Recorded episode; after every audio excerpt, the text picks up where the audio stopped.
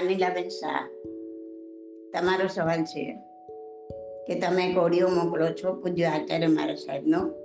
એમાં ફૂલ પૂજા વિશેનો એમનો અભિપ્રાય જણાવ્યો છે. આજકાલ જેમાં હજારો ફૂલ દેશ વિદેશમાંથી મંગાવીને પૂજાઓ કરવામાં આવી છે, તે કરવી કેટલી યોગ્ય છે તે જણાવશો? એવું કરાય ખરું? અનિલાબેન આ ફૂલોની હિંસા હિંસા છે એવું તો માને છે, પણ એને પ્રશસ્ત હિંસા કહે છે. હવે પ્રશસ્ત હિંસા કોને કહેવાય એ પહેલા જાણી લો. પ્રશસ્ત હિંસા એને કહેવાય કે જે હિંસા વગર છૂટકે કરવી પડે છે. આ હિંસા કર્યા વગર ચાલે એમ જ નથી. જીવી શકાય એમ જ નથી. તેવા પ્રકારની હિંસા. જેમાં પણ ઓછામાં ઓછી હિંસાથી કેવી રીતે જીવાય તે પ્રમાણે અને એટલી હિંસા પણ જ્યારે બળતા હૃદય થાય, ત્યારે તે પ્રશસ્ત હિંસા કહેવાય. જેમ કે ખાધા વગર જીવી શકાય એમ જ નથી. જીવન નહીં હોય તો સાધના નહીં થાય. સાધના વગર કર્મની નિર્જરા કેવી રીતે કરશું? કર્મની નિર્જરા વગર મોક્ષ નથી. તો જીવવા માટે જે ઓછામાં ઓછી હિંસાથી કેમ જીવવું? તે મહાવીરે સમજાવ્યું. અને ઓછામાં ઓછી હિંસા જે ફરજિયાત કરવી પડે છે, તે બળતા હૃદય કરવું એ છે પ્રશસ્ત હિંસા. દરેક હિંસાને પ્રશસ્ત હિંસા ના કહેવાય. આપણે ગાય, ભેંસ, કૂતરા બકરા મરાય છે, તો તે આપણને હિંસા હિંસા લાગે છે. પણ ફળ, ફૂલ, વનસ્પતિને ચૂંટીએ છીએ, ત્યારે હિંસા નથી લાગતી કેમ? મહાવીરે તો દરેક જીવને એક સરખી મહત્તા આપી છે. તો પછી કૂતરા, બિલાડાને મરાય તો દયા આવે છે અને ફૂલોને ચૂંટીને ઢગલે ઢગલા ફૂલોનું જીવન હણાય છે, ત્યાં દયા કેમ નથી આવતી? એમાંથી લોહી નીકળતું નથી દેખાતું માટે? કાં તો પછી તમને મહાવીરના વચનમાં શ્રદ્ધા નથી. મહાવીરે કીધું કે ફળ, ફૂલ, પાન બધામાં જીવ છે. તો પછી એ જીવોને હંતા આપણું હૃદય કંપી કેમ નથી જતું? આપણે એમ કહીએ છીએ કે આ ફૂલો ભગવાનને ચડાવીએ છીએ, એટલે પ્રશસ્ત હિંસા થઈ. તો તો પછી આ બીજી જ્ઞાતિના લોકો એમ કહેશે કે અમે બકરાને, પાડાને મારીને અમારા ઈષ્ટદેવને ચડાવીએ છીએ. તો અમારા માટે પણ એ પ્રશસ્ત હિંસા થઈ. તો તમે શું કહેશો? મેં પહેલા જ સમજાવી કે પ્રશસ્ત હિંસા એ છે જે વગર છૂટકે કરવી પડે અને એ પણ બળતા હૃદયે કરાય તો. ફક્ત એટલું વિચાર કરો ને કે જે ભગવાને ફૂલને તો છોડો, એક કાંટાને પણ નથી ડૂબી કાંટાને દુઃખ ન પહોંચે તે માટે કાંટામાં ભરાયેલ વસ્ત્ર ફાડી નાખ્યું. પણ ખેંચ્યું નહીં. એ ભગવાનને ઢગલે ઢગલા ફૂલોના પાર્થિવ દેહ ચડાવવાના. અરે ઘણી જગ્યાએ તો ફૂલની કળીઓ, હજી બિચારું ફૂલ બાલ્ય અવસ્થામાં છે. પૂરું ખીલ્યું પણ નથી. એનું જીવન છીનવી લેવાનું. ઘણી જગ્યાએ પાંદડાઓ અને ફૂલની પાંખડીઓ અલગ કરીને એનું ડેકોરેશન. શેના માટે ભાઈ? જેમ તમારા હાથ પગ છે તેમ ફૂલની પાંખડીઓ છે. આટલી હદે નિર્દય બનતા આત્મા હલતો નથી. અરે ક્યાંક ક્યાંક તો ડાળી ડાંખડા થોડ સાથે આખું ને આખું વૃક્ષ ઉખાડીને કે કાપીને લાવીને મૂકી દેવામાં આવે છે. શું આ આપણા જૈનના લક્ષણ છે? છતાં હું એમ નહીં કહું કે હું કહું છું તે જ સાચું છે, બરાબર છે, આમ ન કરાય હું તો ફક્ત મારા વિચારો રજૂ કરું છું. આપ આપની તર્ક બુદ્ધિથી વિચારો. ને તમારું મન જે કબૂલ કરે તે કરો. મારું પુસ્તક પ્રશ્નોત્તર રત્નમાલા ભાગ બે માં, સવાલ નંબર ત્રણસો બત્રીસથી ત્રણસો આડત્રીસ સુધી ફૂલો વિશે સમજાવ્યું છે. તે વાંચી જાઓ. અથવા તો અહીં હું આ બે, આ ઓડિયોમાં આપું છું. તે સાંભળો, સમજો અને આપને જે યોગ્ય લાગે તે કરો. પહેલો સવાલ છે. વહેલી સવારે દેરાસરમાં જે ફૂલવાળા ફૂલ લઈને આવે છે, તે વાસી ફૂલ હોય છે, તો તે ભગવાનને ચડાવાય?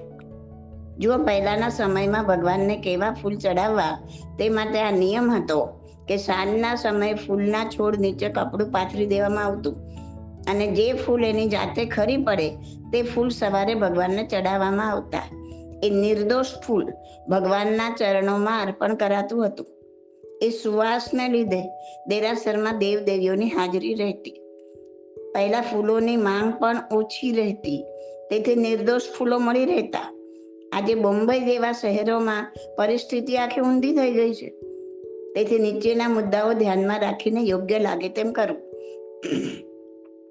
સવારે દેરાસરમાં ફૂલવાળો જે ફૂલ લઈને આવે છે તે છોડ પરથી ચૂંટેલા ફૂલો હોય છે. તે પૂર્ણ ખીલેલા ફૂલો નથી ચૂંટતા, પણ કળીઓ ચૂંટી લે છે. અશુદ્ધિવાળી બહેનો પણ આ ફૂલ ચૂંટવામાં સાથે હોય છે. આ પૈસાલક્ષી દુનિયામાં એક જ ફૂલ પર બે કે ત્રણ વાર પૈસા કમાવાય છે. કબ્રસ્તાન પર પર ચડેલા કે શોભા શણગારને સન્માન માટે વપરાયેલા પણ પણ સારી કન્ડિશનમાં રહેલા ફૂલોને એકત્રિત કરી એને અમુક પ્રકારના કેમિકલમાં રાખવામાં આવે છે. જેથી ત્રીજા દિવસે પણ તરોતાજા દેખાય છે.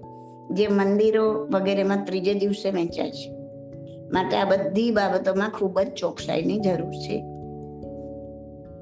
બીજી એક વાત એ પણ ધ્યાનમાં રાખો. પહેલાના સમયમાં ઘરો છૂટા છવાયા હતા અને ચારે બાજુ ખૂબ જ વનરાજી હતી. ને વૃક્ષમાંથી એટલા બધા ફૂલો નીચે ખટતા કે જમીન ઢંકાઈ જતી. ને જમીન પર ફૂલોના ઢગલા થઈ જતા. તેમાંથી સુગંધિત અને અખંડ. જે ઉંદર વગેરે જીવજંતુ કે જનાવરે કરડ્યા ન હોય તેવા ફૂલો લઈ લોકો પૂજા કરતા. જે ફૂલો આમ પણ ખરી ગયેલા જ હતા. એટલે તો દુવામાં કહ્યું, સુરભી અખંડ કુસુમ ગ્રહી. સુરભી એટલે સુગંધિત, અખંડિત એટલે કોઈ કરડેલા ના હોય, તૂટેલા ના હોય, એવા ફૂલો લઈને. જ્યારે જે પ્રમાણે અનુકૂળતા હતી તે પ્રમાણે રચનાઓ થઈ. આજે તો સિમેન્ટના જંગલો થઈ ગયા છે ને ફૂલોના વૃક્ષો તો જોવાય નથી મળતા. તો સમજો ફૂલોને ઝાડ પરથી છૂંટવાના નથી કયા, નીચે પડેલા માંથી વીણવાના છે. પછી સવાલ આવે છે કે ફૂલ તો આમે એક બે દિવસમાં મરી જ જવાનું છે. તો પછી તોડીને ભગવાનને ચડાવવામાં શું વાંધો છે? એને તો ઊંચું સ્થાન મળે છે ને ભાઈ? કોઈ ભિખારીને, સમ્રાટને મિલાવીએ તો ખુશ થાય કે નહીં?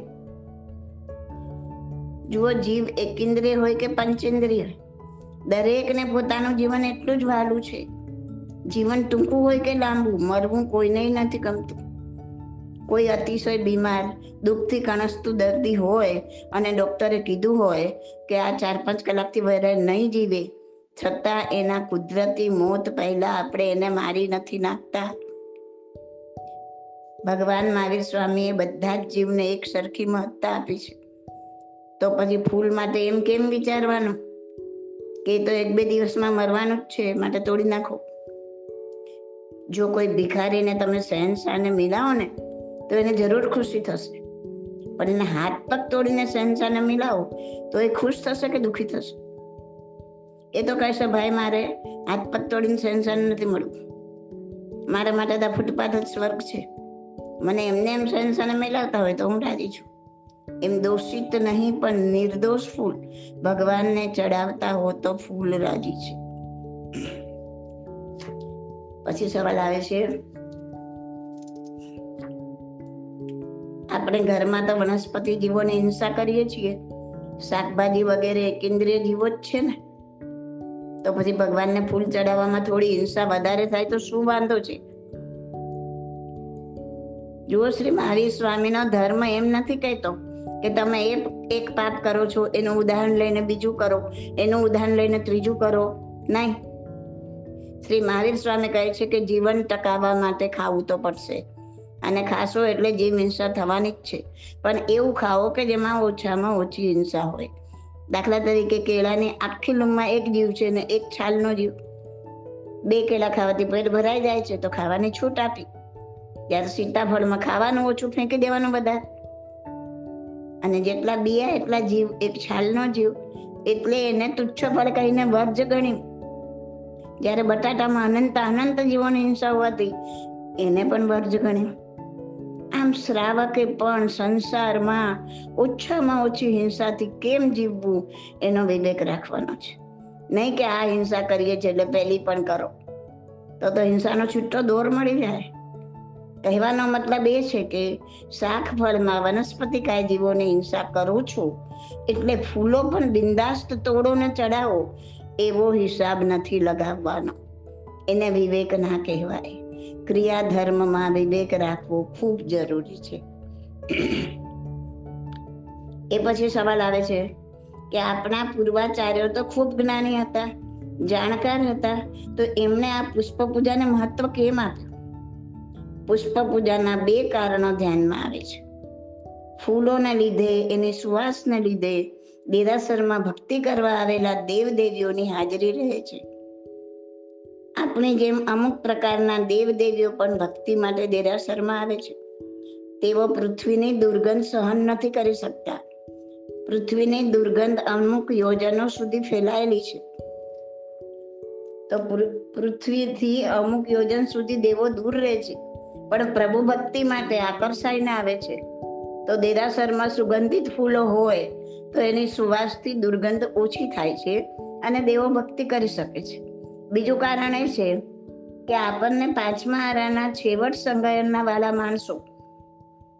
આપણને એવા કંઈક અવલંબનની જરૂર છે, એટલે નિર્દોષ ફૂલોનું અવલંબન આપ્યું. પણ આપણે અતિરેક કર્યો અને દોષિત ફૂલોને ખૂબ મહત્વ આપી દીધું. વિવેકને ખોઈ બેઠા. વિવેક એક ધર્મ છે, તે યાદ રહે. ક્યારેક આ ક્રિયા દરમિયાન ભગવાન પ્રત્યે અહોભાવ, ભક્તિભાવ કે સમર્પણનો ઉત્કૃષ્ટ ભાવ આવી જાય. તો આ બંને કારણો માટે એક તો નિર્દોષ ફૂલ ચઢાવવાનો છે, દોષિત નહીં, એમાં પણ વિવેક રાખવાનો છે. એક કે બે ફૂલ, બસ ડગલા ને ડગલા નહીં. વળી તમારા મનને, તમારી જાતને ચેક કરતા રહો કે આ ફૂલ ચડાવવાથી મારામાં સમર્પણનો કોઈ ઉત્કૃષ્ટ ભાવ પેદા થાય છે. જેમાં નફો ન થતો હોય, એવો ધંધો વેપારી પણ છોડી દેશે દરેક ક્રિયામાં વિવેક રાખવો ખૂબ જરૂરી છે. પછી સવાલ આવે છે, ફૂલ ભગવાન પર ચડે છે, તે ભવી બની જાય છે, તે સાચું નથી? ના બેન. જીવ ભવી કે અભવી, એ તો નિગોદમાં જીવ હોય ત્યારે જ તેનો સ્વભાવ નક્કી જ હોય છે. તે પોતાના સ્વભાવ સાથે જ બહાર આવે છે. ફક્ત ભવી થઈ જવાથી શું થઈ ગયું? અરે ભવી જીવ હોય ને નિગોદમાંથી નીકળી વ્યવહાર રાશિમાં આવ્યો હોય આપણી જેમ, છતાં પણ જો પુરુષાર્થ કરી મોક્ષ ન પામે, તો બે હજાર સાગરોપમનો સમય પૂરો થતા પાછો નિગોદ કે કેન્દ્રમાં ચાલ્યો જાય. એટલે ભવી થઈ ગયા એટલે જગ જીતી ગયા એવું નથી. જીવ ભવી હોય કે અભવી બંને માટે નિગોદમાંથી બહાર નીકળ્યા પછી ટાઈમ લિમિટ તો બે હજાર સાગરોપમ જ છે. એ સમયમાં પુરુષાર્થ કરી મોક્ષ પામ્યા તો ઠીક છે. નહીં તો કમ્પલસરી જીવ, એકેન્દ્રિય એટલે કે પૃથ્વી પાણી, તેવું આવું વનસ્પતિ કે નિગોદમાં ચાલ્યો જાય. હવે આપણે અભવી જીવની વાત કરીએ. તો અભવી જીવ ચારિત્ર પણ ગ્રહણ કરે. નવગ્રહના દેવ સુધી જન્મ ધારણ કરે, પણ તેનો મોક્ષ કદી પણ ના થાય. કેમ કે એને પોતાને મોક્ષ માટેની અંદરની ઈચ્છા ક્યારેય ન થાય. ભલે એના ઉપદેશથી અન્ય ભવી જીવ કદાચ મોક્ષ પામી જાય, પણ એ પોતે કેટલી પણ વાર ચારિત્ર ગ્રહણ કરે, છતાં પણ મોક્ષ ન થાય. જો તમે આ મહાવીરની કહેલી અને ગણધરોએ ગૂંથેલી શાસ્ત્રની વાત સમજી શકો, તો એ ચોક્કસ સમજી શકશો કે જે જીવ સ્વભાવથી જ અભવી છે. જે જીવ કેટલી વાર ચારિત્ર ગ્રહણ કરવા છતાં પણ ભવી જીવ નથી બની શકતો. તો એવા અભવી જીવ ફૂલ વગેરેને મૂર્તિ પર મૂકવાથી શું એ ભવી જીવ બની જશે. જે ફૂલનો જીવ ભવી છે તે ભવી જ રહેવાનો છે. તેને મૂર્તિ પર મૂકો કે ન મૂકો, માટે ભવી અને અભવી એ જીવને સ્વભાવગત છે. ભવી કદી પણ અભવી ન બને, અભવી કદી પણ ભવી ન બને, આ સિદ્ધાંત છે. વળી આપણે તો ફૂલને ઝાડ પરથી તોડીને ચડાવીએ છીએ. એના પ્રાણ પંખેરું હણી લઈને ચડાવીએ છીએ. મારા પ્રાણ પંખેરું હણી હણી લઈને મારા મરદાને મૂર્તિ પર ચડાવી દેશો, તો હું અભવી હોઈશ, તો ભવી બની જઈશ. અને કોને ચડાવો છો? જેને સચિત વસ્તુનો ત્યાગ કર્યો છે. એના જ ખોળામાં સચિત વસ્તુનો ઢગલો? વળી પાછું મનમાં અહમ કરવાનું? કે મેં ફૂલ જો ચડાવ્યા ભગવાનને, એટલે મેં ભવી બનાવી દીધા? વાહ માનવ વાહ. તને તો માનવ જન્મ મળ્યો છે. અનુકૂળ સંજોગો મળ્યા છે. તો પણ તું સ્વાધ્યાય, ધ્યાન, મૌન અને કાયોત્સર્ગની સાધના નથી કરતો. પોતાની જાત પર તો ઉપકાર નથી કરતો. અને ફૂલનું જીવન છીનવી લઈ એને ભવી બનાવવા નીકળ્યો છે. એ તો સ્વભાવગત જે છે તે જ છે. ભવી જીવ છે તો ભવી. અભવી જીવ છે તો અભવી. ભવી જીવને કોઈ અભવી ન બનાવી શકે. અભવીને કોઈ ભવી ન બનાવી શકે. ને ભવી જીવ બધા મોક્ષે જતા જ રહે એવું પણ નથી. માટીનો ઘડો બને, પણ બધી જ માટીના ઘડા બની જાય એવું નથી. માટે ફૂલને તમે તોડશો, મરોડશો, ભગવાનને ચડાવશો માથામાં સજાવશો કે પગ નીચે કચડશો? જે ભવી છે તે ભવી જ રહેશે. જે અભવી છે સ્વભાવગત, તે અભવી જ રહેશે. એક બે ઉદાહરણ વાળા સવાલ છે.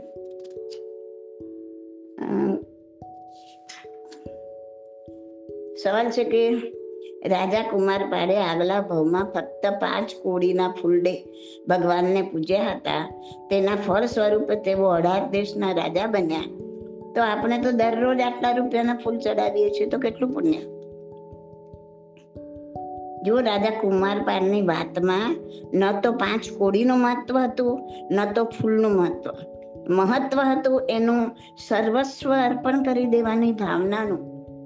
જરા એનો આગલો ભાવ જાણો, એટલે વાત તમારા મગજમાં બેસશે. કુમારપાળ રાજા એના આગલા ભાવમાં નરવીર નામનો લૂંટારો ડાકુ હતો. એક વખત ધનદત્ત નામના માળવાના મોટા વેપારીના ધનથી ભરેલા ગાડાને ગાડાને ગાડા એને લૂંટી લીધા.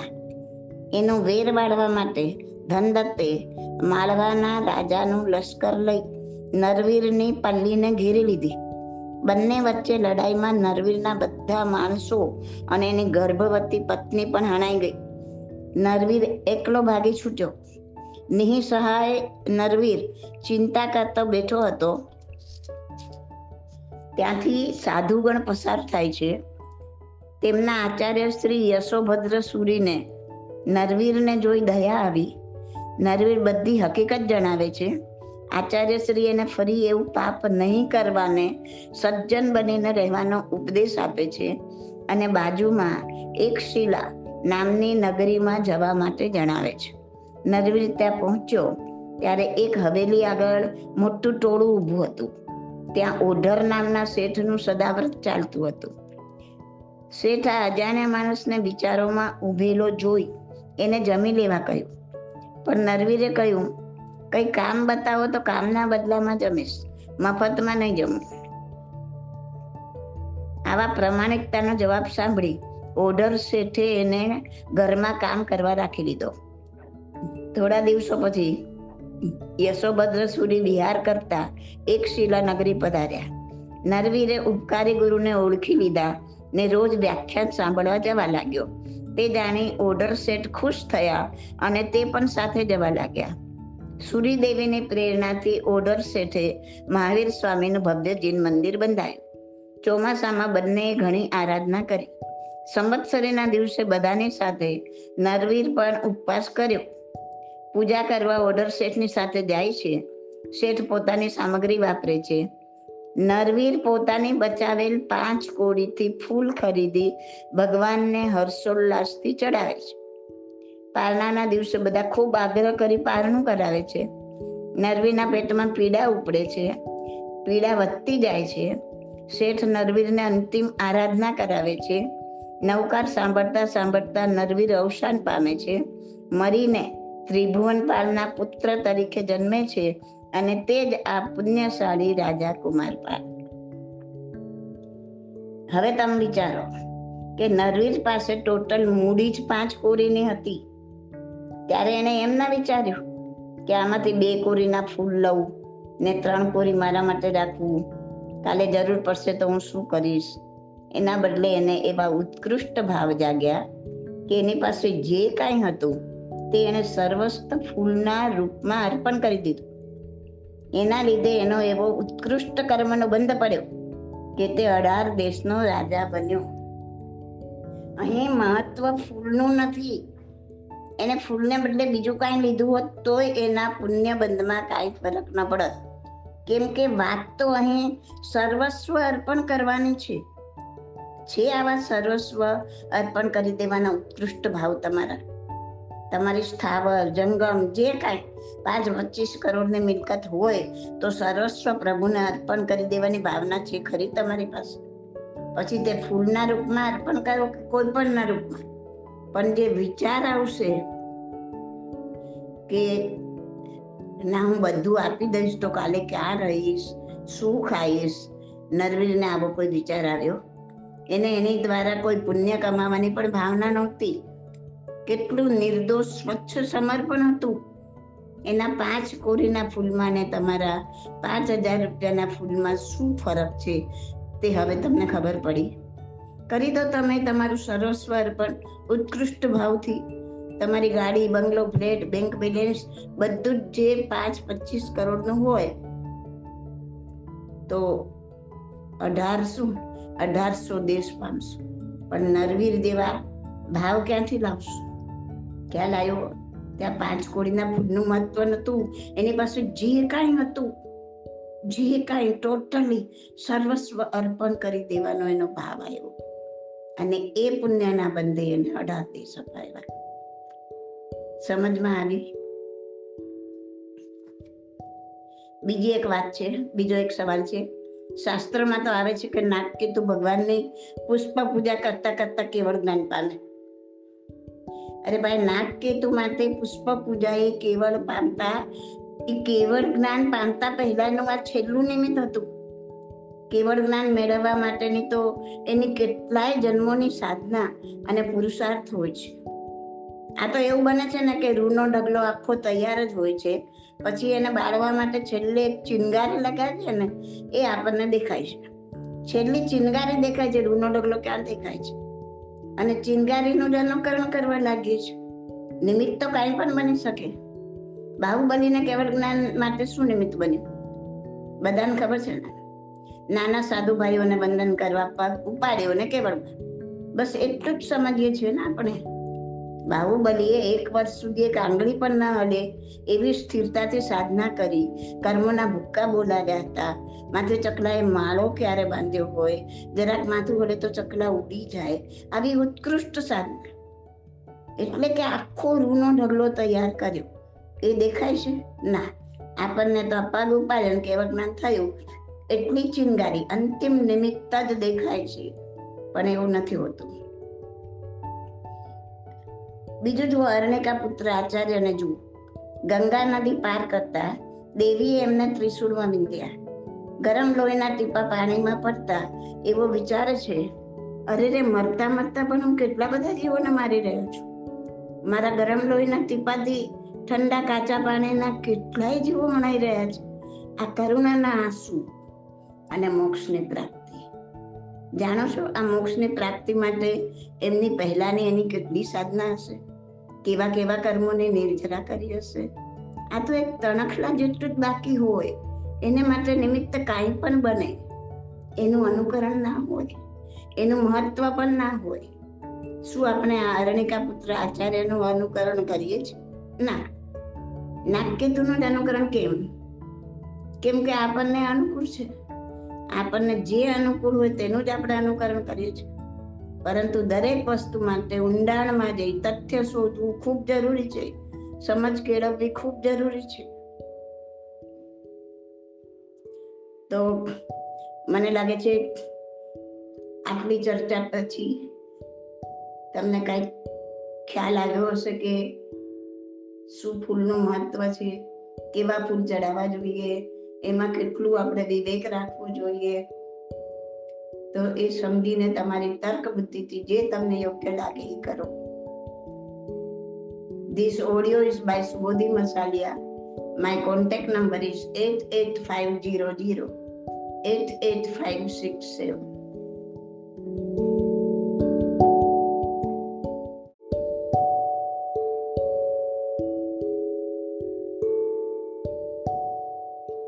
હા, મીનાબેન, તમારો સવાલ છે કે આપણે જે કર્મો કર્યા હોય એને મોડા પાડી શકાય, એની નિર્જરા કરી શકાય કે પછી એ આપણને જ્યારે ઉદયમાં આવે ત્યારે જ એને નિર્જરાય.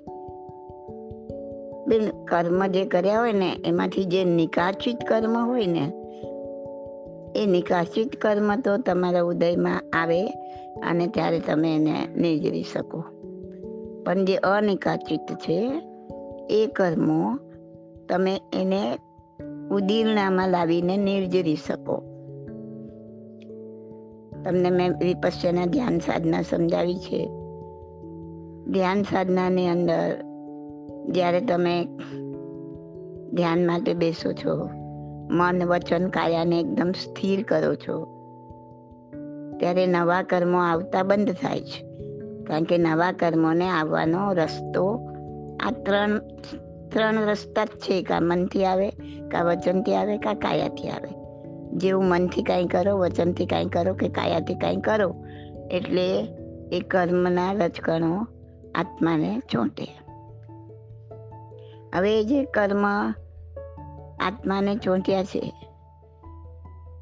એ તમને ટેમ્પરરી જ્યારે તમે મન, વચન, કાયને સ્થિર કરો છો, ત્યારે નવા નથી આવતા.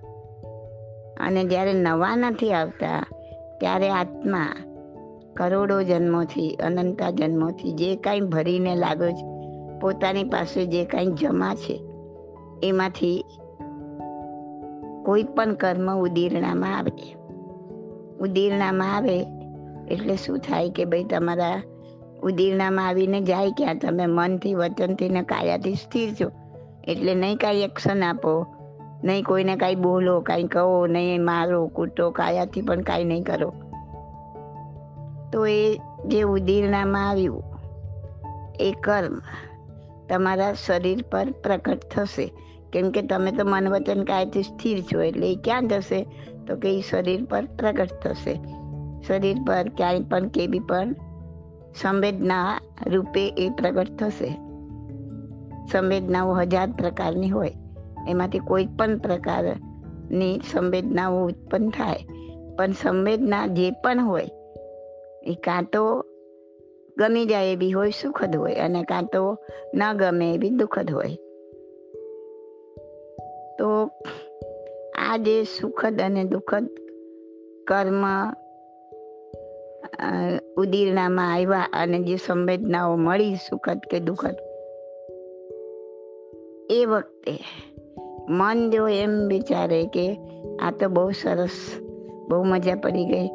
આ સંવેદનાઓ રહી જાય તો સારું. ગમી ગઈ બહુ બધી. તો પાછા નવા રાગના કર્મના ગુણાકાર કર્યા. અથવા કોઈ એવી દુઃખદ સંવેદના ઉત્પન્ન થઈ કે તમને એમ થાય કે આ જતી રહે તો સારું. આ ક્યાં આવી? ક્યારે આમાંથી મુક્ત થવું? ક્યારે છૂટવું તો તમે પાછા દ્વેષના કર્મોના ગુણાકાર કર્યા. પણ તમે એ સમયે ન્યુટ્રલ બનો. મહાવીરે બતાવેલી પહેલી જ અનિત્ય ભાવનામાં સ્થિર થાઓ. કે આ ગમી જાય એવી છે સંવેદના કે નથી ગમે એવી? સુખદ છે કે દુઃખદ છે? એ કાયમ નથી રહેવાની. બધું જ અનિત્ય છે. આ સંવેદના પણ દેર સબેર ચાલી જશે. તો તમે એને કાઢવાનો પ્રયત્ન નથી કરતા, રાખવાનો પ્રયત્ન નથી કરતા, એટલે કે તમે એકદમ ન્યુટ્રલ બની ગયા છો. એટલે તમારી જે સંવેદનાઓ, સંવેદના રૂપે જે કર્મ આવ્યા, એને ન તમારો રાગનો ટેકો મળ્યો, ન તમારો દ્વેષનો ટેકો મળ્યો, એટલે એ ઉદીર્ણામાં આવેલું કર્મ નિર્જરીને ચાલી જશે. એ કર્મ નિકાચિત નહીં હોય, અનિકાચિત કર્મો આ રીતના તમે ખપાવી શકો. અને એમાં પણ તમે એવું ના વિચારી શકો કે હમણાં જે મેં આ ફલાણું કર્મ કર્યું એ મારું નિર્જીવી જાય. એની પહેલાં આ કર્મ કર્યું, એ નિર્જીવી જાય. નહીં, એ તમારા હાથમાં નથી. તમારી પાસે તો ઢગલો ને ઢગલો કર્મ પડ્યા એમાંથી કયું કર્મ કયા જન્મનું ઉદીરણામાં આવશે ખબર નથી. જે કર્મનો સમય પાકી ગયો હશે. એટલે એ પ્રમાણે એ કર્મ ઉદયમાં આવશે. અને જે ઉદયમાં આવ્યું, ઉદીરણામાં આવ્યું, સંવેદના રૂપે પ્રગટ થયું શરીર પર, એ કર્મને જો તમારા રાગ કે દ્વેષનો ટેકો નહીં મળે તો એ નિર્જરી જશે. અને જો તમે મન વચન કાયાનું હલન ચલન ચાલુ છે, તો આશ્રવ ચાલુ છે, આવવાનું ચાલુ છે. અને જ્યાં સુધી નવું આવવાનું ચાલુ છે, તો જૂનું ઉદીરણામાં નહીં આવે. તમે કોઠીમાં અનાજ ભર્યું હોય એમાં તમે ઉપરથી નવું નાખતા જાઓ. એની અંદર તમે નવું નાખતા જાઓ, તો કોઠી કોઈથી ખાલી નહીં થાય. તો જ્યારે તમે નવા કર્મ નથી નાખતા મનવચન કાયથી સ્થિર થાવ છો, ત્યારે જ જૂનું વપરાય. જૂનું ઉદીરણામાં આવે જૂના કર્મ. અને એ ઉદીરણામાં આવે ત્યારે તમે ક્ષમતામાં સ્થિર થાવ. તો એ કર્મ નિજરી જાય, એ કર્મ ખપી જાય. તો અનિકાચિત કર્મ ખપાવવા માટેની આ ધ્યાન સાધના છે. ભગવાન મહાવીરે પણ અગિયારમું ઉત્કૃષ્ટ તપ ધ્યાન કીધું છે. તો એ રીતના તમે બધા અનિકાચિત કર્મ ખપાવી શકો છો. અને પછી નિકાચિત તો બહુ ગણ્યા ગાંઠ્યા હોય. તો નિકાચિત કર્મ તો ઉદીરવામાં આવે અને એ ભોગવે જ તમારે છૂટકો થાય. અને ભોગવતી વખતે પણ તમે જેટલા ક્ષમતામાં રહો તો એ કર્મ ખપ્યા, નહીં તો પાછો થયો ગુણાકાર. ભગવાન મહાવીરે સાડા બાર વર્ષ સુધી મેડિટેશન કરીને અનિકાચિત કર્મો લગભગ બધા જ ખપાવી દીધા. પણ આ કાનમાં ખીલા ઠોકવા દેવું એટલે કે ઓલાના સૈયા પાલકના કાનમાં શિશુ રેડવા દેવું જે નિકાચિત કર્મ હતું. એ કર્મ એમને ભોગવવું જ પડ્યું. એ કર્મ ઉદયમાં આવ્યું. પણ એ વખતે એમને અપૂર્વ ક્ષમતા રાખી. એમની પાસે તો ઘણી શક્તિ હતી. જ્યારે ઓલો કાનમાં ખીલા ઠોકવા આવે છે, તો એ તો ખાલી એક એક ફૂંક માર્યો તો ક્યાંય ક્યાંય ઉડીને પડી જાય. એ ગજબની શક્તિ હતી એમનામાં. ખાલી એની સામું જોયું હોત તો એ ખતમ થઈ જાત. પણ એમણે એવું ના કર્યું. એવું કર્યું હોત તો એ મહાવીર મહાવીર ના બન્યા હોત, હજી છૂટ્યા ના હોત. કેમ કે એને સામે રિએક્શન આપ્યું, એટલે નવા કર્મ પાછા બાંધત, પાછા એ ભોગવવાના ઊભા રહેત. પણ એમણે એવું કાંઈ કર્યું નહીં અને સંપૂર્ણ ક્ષમતાપૂર્વક એ જાણતા હતા કે અમે કરેલા મારા કર્મો જ ઉદયમાં આવ્યા છે. એમને તો આંખ સામે દેખાતું હતું, પણ આપણે ભગવાને કીધું છે એ માનીને ચાલવાનું. કે જે કંઈ તમારા ઉદયમાં આવે છે, તમારું પોતાનું જ કરેલું, કોઈ પણ જન્મનું, એ કર્મ ઉદયમાં આવ્યું છે. સામેલો ખાલી નિમિત્ત બનીને આવ્યો છે. તો જ તમે ક્ષમતા રાખી શકશો અને આ કર્મોથી છૂટી શકશો. એટલે જે જે કાંઈ એની જાતે જાતે ઉદીરણામાં આવે છે, આખું જીવન જ વિપસ્યના છે. આ એક કર્મ પતેલા બીજું ત્રીજું કર્મ ઉધીરણામાં આવ્યા જ કરે છે. જે તમે, જો તમે ધ્યાનમાં ઉતરીને તમે એને ખપાવી નાખો કર્મોની, નિર્જરા કરી નાખો, એ કર્મો નહીં આવે. બાકીના કર્મો એનો ટાઈમ પાકતા એ આવી જ જાય. અને એ જ્યારે આવ્યું કર્મ ઉદયમાં, અને એ વખતે તમે ન્યુટ્રલ રહ્યા, ક્ષમતામાં રહ્યા, તો એ તમારું ખપ્યું. જો સામે રિએક્શન આપ્યું તો પાછા નવા કર્મો બાંધ્યા. એ પાછા ભોગવવાના ઊભા. બસ એમ જ આ ચક્ર જન્મ મરણના પૂરા થતા નથી. ખ્યાલ આવ્યો? અને આ એક માનવ જન્મ જ એવો છે કે જેમાં તમે મન, વચન, કાયાને સ્થિર કરીને કર્મને ઉદીરણામાં લાવીને ખપાવી શકશો. બાકી કોઈ જન્મમાં નહીં. દેવનો ગમે એટલો હાઈ લેવલના દેવ તમે હો કે લો લેવલના દેવ હો, કોઈ પણ દેવનું મન એટલું મજબૂત નથી કે જે એકદમ એક્સ્ટ્રીમ હાઈ લેવલ પર જઈ શકે કે એક્સ્ટ્રીમ લો લેવલ પર પણ ના જાય. દેવોનું મન કેવું હોય, માણસનું મન એકદમ હાઈ લેવલ પર સ્થિર થઈ શકે, કર્મને ઉદીરણામાં લાવીને ખપાવી શકે, એ વસ્તુ દેવોમાં નથી. એટલે એવું મન નથી દેવોમાં. કે જે આ માણસ તો એકદમ નીચલી કક્ષાના પાપ પણ કરી શકે. એનું મન મન એકદમ નીચલી કક્ષા સુધી પણ જાય. અને સાતમી નરક સુધી પણ પહોંચી જાય. અને એટલું બધું હાઈ લેવલ પર જાય કે બધા જ કર્મો ખપાવીને મોક્ષમાં પણ પહોંચી જાય. એક મનુષ્ય પાસે જ આવું મન છે. એટલે તો માનવ જન્મની કિંમત છે કે ભાઈ માનવ જન્મ મળ્યો છે તું તારા આ મન દ્વારા જે ઢગલે ઢગલાતું કર્મ તારી હારે લઈને ફરે છે એને ખપાવ. તું મૌન થા, તું ધ્યાન કર, સાધનામાં ઉતર અને એ કર્મોને ખપાવીને હળવો થા, તો કાંઈક રસ્તો બનશે. નહીં તો તો હિમાલયના ઢગલા જેટલા કર્મો લઈને આવ્યો હતો અને એમાં પાછા થોડા ઓર જમા કરીને અહીંથી રવાના. પાછો ક્યારે માનવ જન્મ મળશે? પાછું ક્યારે તું કર્મ ખપાવી શકીશ? ક્યારે આવી સમજ મળશે, ક્યારે આવા બધા સંજોગો મળશે? તો આટલી સમજ મળી છે તો તું તારી આ સાધના કર. અને આ સાધના કરતા કરતા જેટલું ક્ષમતામાં રહ્યા, એટલું તે ખપાવ્યું અને એ ક્ષમતા કેળવાય છે ઘણા કે ને મને છેલ્લા સમયે ક્ષમતા આપજો. પણ એ ક્ષમતા આવી રીતના સાધના કરતાં કરતાં આખી જિંદગી કેળવવી પડે. અને જે આ રીતના સાધના કરતાં કરતાં ક્ષમતાને કેળવે, એ જ અંત સમયે ક્ષમતા રાખી શકે. અને આ સાધના તમે શીખ્યા હોય તો તમે કાલે પથારીમાં પડ્યા પડ્યા પણ આ આ રીતના તમારા કર્મો ખપાવી શકો. આ સાધના પડ્યા પડ્યા પણ કરી શકો. પણ આખી જિંદગી પાણી જ વલોવી હોય. તો માખણ ક્યાંથી મળે? તમે ક્ષમતાની સાધના જ નથી કરી. તો સાધના ક્યાંથી રહે તો તમને તમારા સવાલનો જવાબ સમજાઈ ગયો હશે કે અનિકાચિત કર્મો ખપી શકે, મનુષ્યમાં જે તાકાત છે કે ખપાવી શકે, નિર્જરી શકે અને એના માટે ભગવાને બતાવેલી ધ્યાન સાધના કરવાની છે અને એમાં મનવતનને કાયાથી સ્થિર થઈ ઉદીરનામાં આવેલા કર્મને બિલકુલ રાગ દ્વેષનો ટેકો આપ્યા વગર ન્યુટ્રલ બની, ક્ષમતામાં સ્થિર થઈ. એને ખપાવવાના છે. પણ તમારી ધારણા પ્રમાણે નહીં થાય. કે મેં આ કર્મ કર્યા તો ખપે એમ નહીં. કોઈ પણ કર્મ ઉદયમાં આવશે અને ખપશે. એ ગયું પછી ખતમ. એવી રીતના એક એક એક એક એક એક કર્મની પ્રતરો કર્મના પડ એક પછી એક ઉદયમાં આવતા જશે ને ખપતા જશે.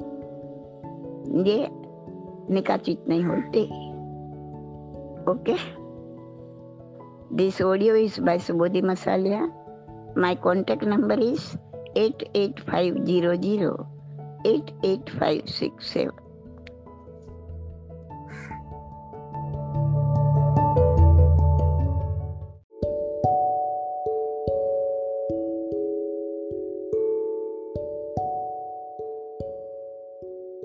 વાલકેશ્વરથી રક્ષાબેન તમારો સવાલ છે, નિર્યામણા માટે મેસેજ થાય તો રેકોર્ડ કરો.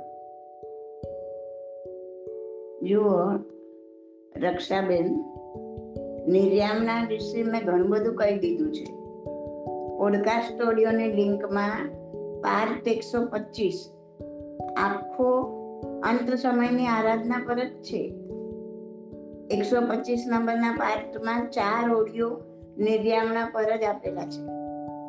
પ્રશ્નોત્તર રત્નમાલા ભાગ એકમાં સવાલ નંબર એકસો અગિયાર આખું આના ઉપર જ ભાવ આપેલા છે. છતાં તમે કહો છો કે તમારા શબ્દોમાં થોડું કાંઈ કહો તો સાંભળો.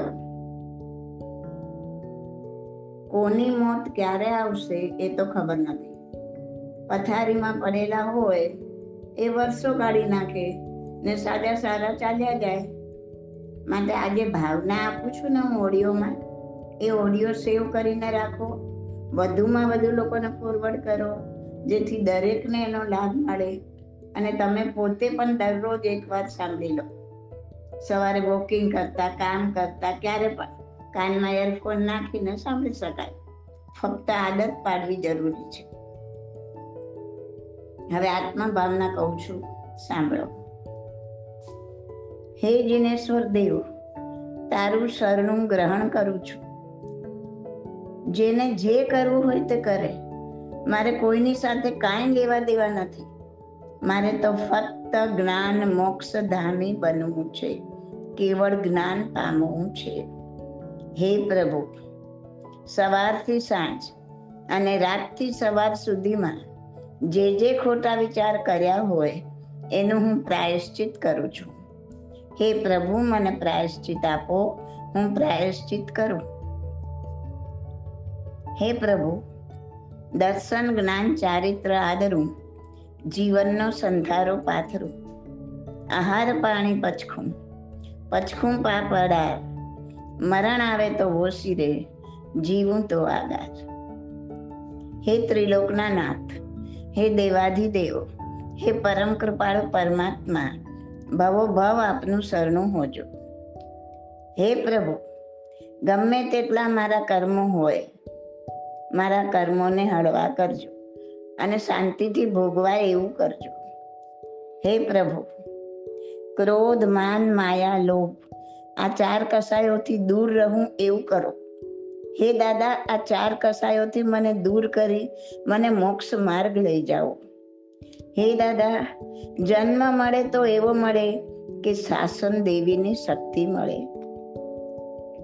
હે પ્રભુ, અંત સમય સુધી મોહ માયાથી દૂર રહું એવું કરો. હે દાદા, જાણતા અજાણતા કર્મો બાંધ્યા હોય, આ કર્મો હળવા થાય ને ક્ષમતા ભાવે ભોગવી શકું એવું કરો. હે પ્રભુ, ભરોસો ભરપૂર રહે રોગ દૂર થાય ને સૌમ્ય વધે, પુણ્યનો પ્રકાશ જગાડો. હે દાદા, આ ભાવમાં જાગૃત કરો. ધર્મ પમાડો. સાગરોપમ કહો, વર્ષો કહો પલ્યોપમ કહો અનંતા ભવો કહો, ફેરા ફરવા ન પડે. મારા આત્માનું કલ્યાણ કરો. મારા આત્માને શાંતિ આપો. મારા આત્માને મુક્તિ આપો. હે શાસન દેવી જ્ઞાન જાગ્રત. જ્ઞાન દ્રષ્ટિ, જ્ઞાન પ્રેમ. આ ત્રણ વસ્તુ હંમેશ માટે અમારા આત્મકમળની અંદર રહે, એની દ્રષ્ટિ હંમેશ માટે રહે એવું કરો. હે સરસ્વતી માં, અમૃતવાણી જીભે વસી પૂર્ણ સહાય કરો. હે સરસ્વતી માં, મારી જીભે વસો, સારી વાણી વરસે એવો ઉપકાર કરો. હે મહાન શક્તિ, પરમ ઉપકારી, દયા દ્રષ્ટિ ફેલાવનાર હે સંભાવી, સમકિત શાસન દેવ દેવીઓ, ભગવંતનો પંથ બતાવનાર. ઝાલો મારો હાથ, લઈ જાઓ પ્રભુને દ્વાર. હે પ્રભુ, તમારા ચિંધેલા માર્ગે ચાલવું ને મોક્ષ પદ પામવું હે ઋષભદેવ દાદા, હે શંખેશ્વર પાર્શનાથ દાદા, હે અંબામાં હે સરસ્વતી માં, મારી સહાય કરો. હે પરમાત્મા પરમ ઉપકારી. હે દેવાધિદેવ હે તીર્થંકર, હે મારા નાથ, આપનાર સાથ, બતાવનાર મુક્તિનો માર્ગ સીધા દોરી લઈ જાઓ નાથ. હે દાદા, મને ગુરુ જ્ઞાનની પ્રાપ્તિ મળે એવું કરો. મને શુભ કાર્ય કરવાની શક્તિ આપો. મને સીધો માર્ગ મળે એવું કરો. હે પ્રભુ, હંમેશ માટે વીરતા રહે. ઉચ્ચ કુળ મળે, સારા સંસ્કાર મળે, સારા ભાવ મળે ઊંચા ફેરા ફેરવો. જે ગતિમાં જઈએ એમાં માનવતા રહે એવું કરો. હે પ્રભુ, આત્માની સરળતા રહે. પૂતગલ ગમે ત્યાં ધારણ થાય, પણ આપણા આત્માની સિદ્ધિ હંમેશ માટે રહે. હે પ્રભુ, જીવન અત્યંત નિર્મળ હોય, એવા હળવા પૂતગલની અંદર આત્મા ગોઠવાય. નદી જેવું નિર્મળ પૂતગલ મળે, જેથી આત્મા તરી જાય. જે ભગવંતનો પંથ છે એ પંથ પર ચાલવાની મને શક્તિ મળે. અમે માર્ગ ન ભૂલીએ અને સીધા માર્ગે જઈએ. હે પ્રભુ, તમારા જમણા અંગૂઠાને અનંત જ્ઞાન અને સંકિતની રચકણોમાંથી મને એક જ્ઞાનને સંકિતનું રચકણ આપો. એ જ્ઞાનને સંકિતની રચગણ રચકણથી હું તરી જાઉં. હે પ્રભુ, મૌન અને ક્ષમતા ભાવે કર્મ ખપાવું એવી સહાય કરો. ભવો ભવ તમારું શરણું મળે.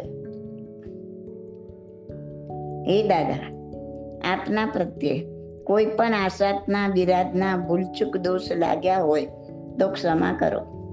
હે દાદા, મને આદિનાથ દાદાનો દોર, મલ્લીનાથની મક્કમતા, નેમનાથ દાદાનો પંથ, પાર્શ્વનાથનું જ્ઞાન અને મહાવીર સ્વામી ભગવાનની ક્ષમતા, બુદ્ધિ, વાણી પ્રાપ્ત કરાવો. હે દાદા જ્ઞાન, દર્શન, ચારિત્ર, તપ. આ ચાર રસ્તા જોવા માટે મને તારા જ્ઞાનની જરૂર છે. હે દાદા, જાણતા અજાણતા કોઈ વિરાધના ન થાય. વિરાધના થાય તો એમાંથી મુક્ત કરો. જ્ઞાન પ્રાપ્ત કરવા માટે હે દેવ, મને એક રચકણ જેટલી કોઈ શક્તિરૂપી જ્ઞાનનો ફેલાવો મારા હૃદયમાં કરો. હે ગૌતમ સ્વામી તમારી અંદર જે જ્ઞાનનો ભંડાર ભરેલો છે, એમાંથી જરાક બુદ્ધિ અમને પ્રાપ્ત થાય એવી અમને પ્રેરણા કરો. હે દાદા, આડું અવળું પીલાવું ન પડે.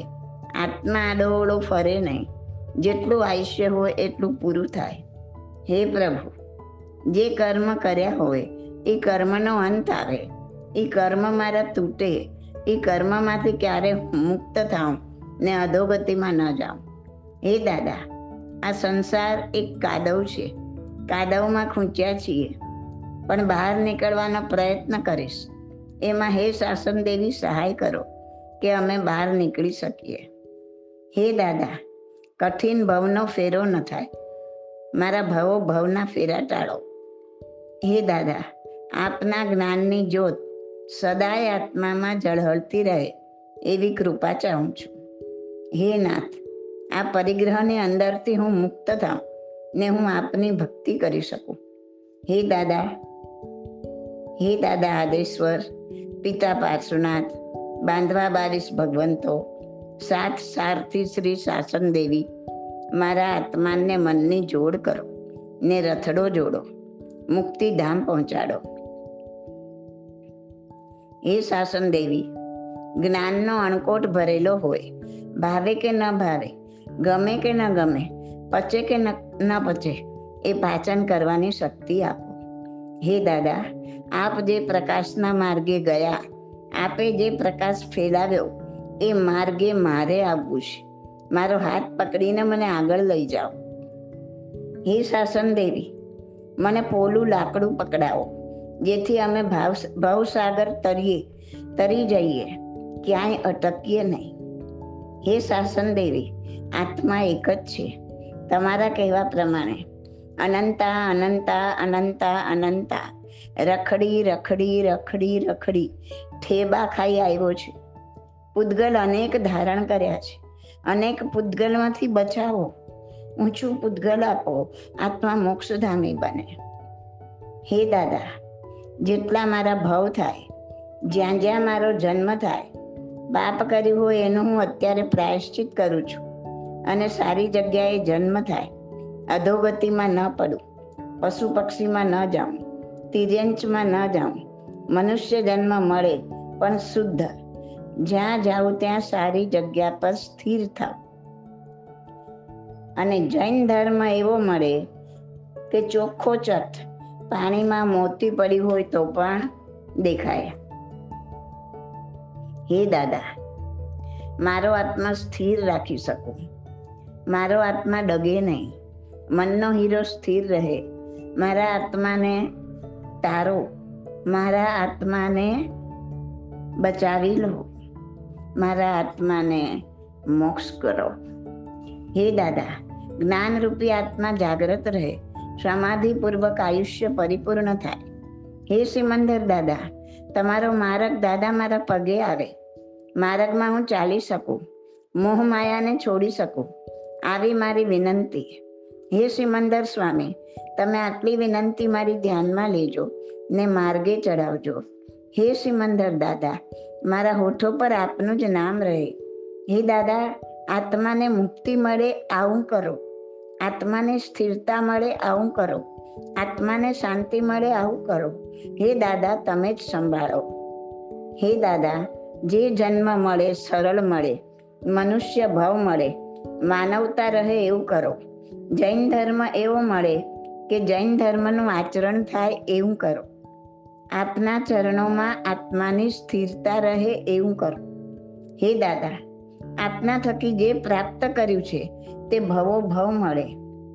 નેમનાથ ભગવાને સત્ય અને સાચો પંથ દેખાડ્યો. તે પંથ પર ચાલી જીવદયા રાખી શકીએ એવું કરો. હે દાદા વીર પ્રભુની વાણી આપો. વીર પ્રભુની વાણીમાં શીતળતા છે, ક્ષમતા, શાંતિ, પ્રેમ છે. તે અમારા જીવનમાં આવે.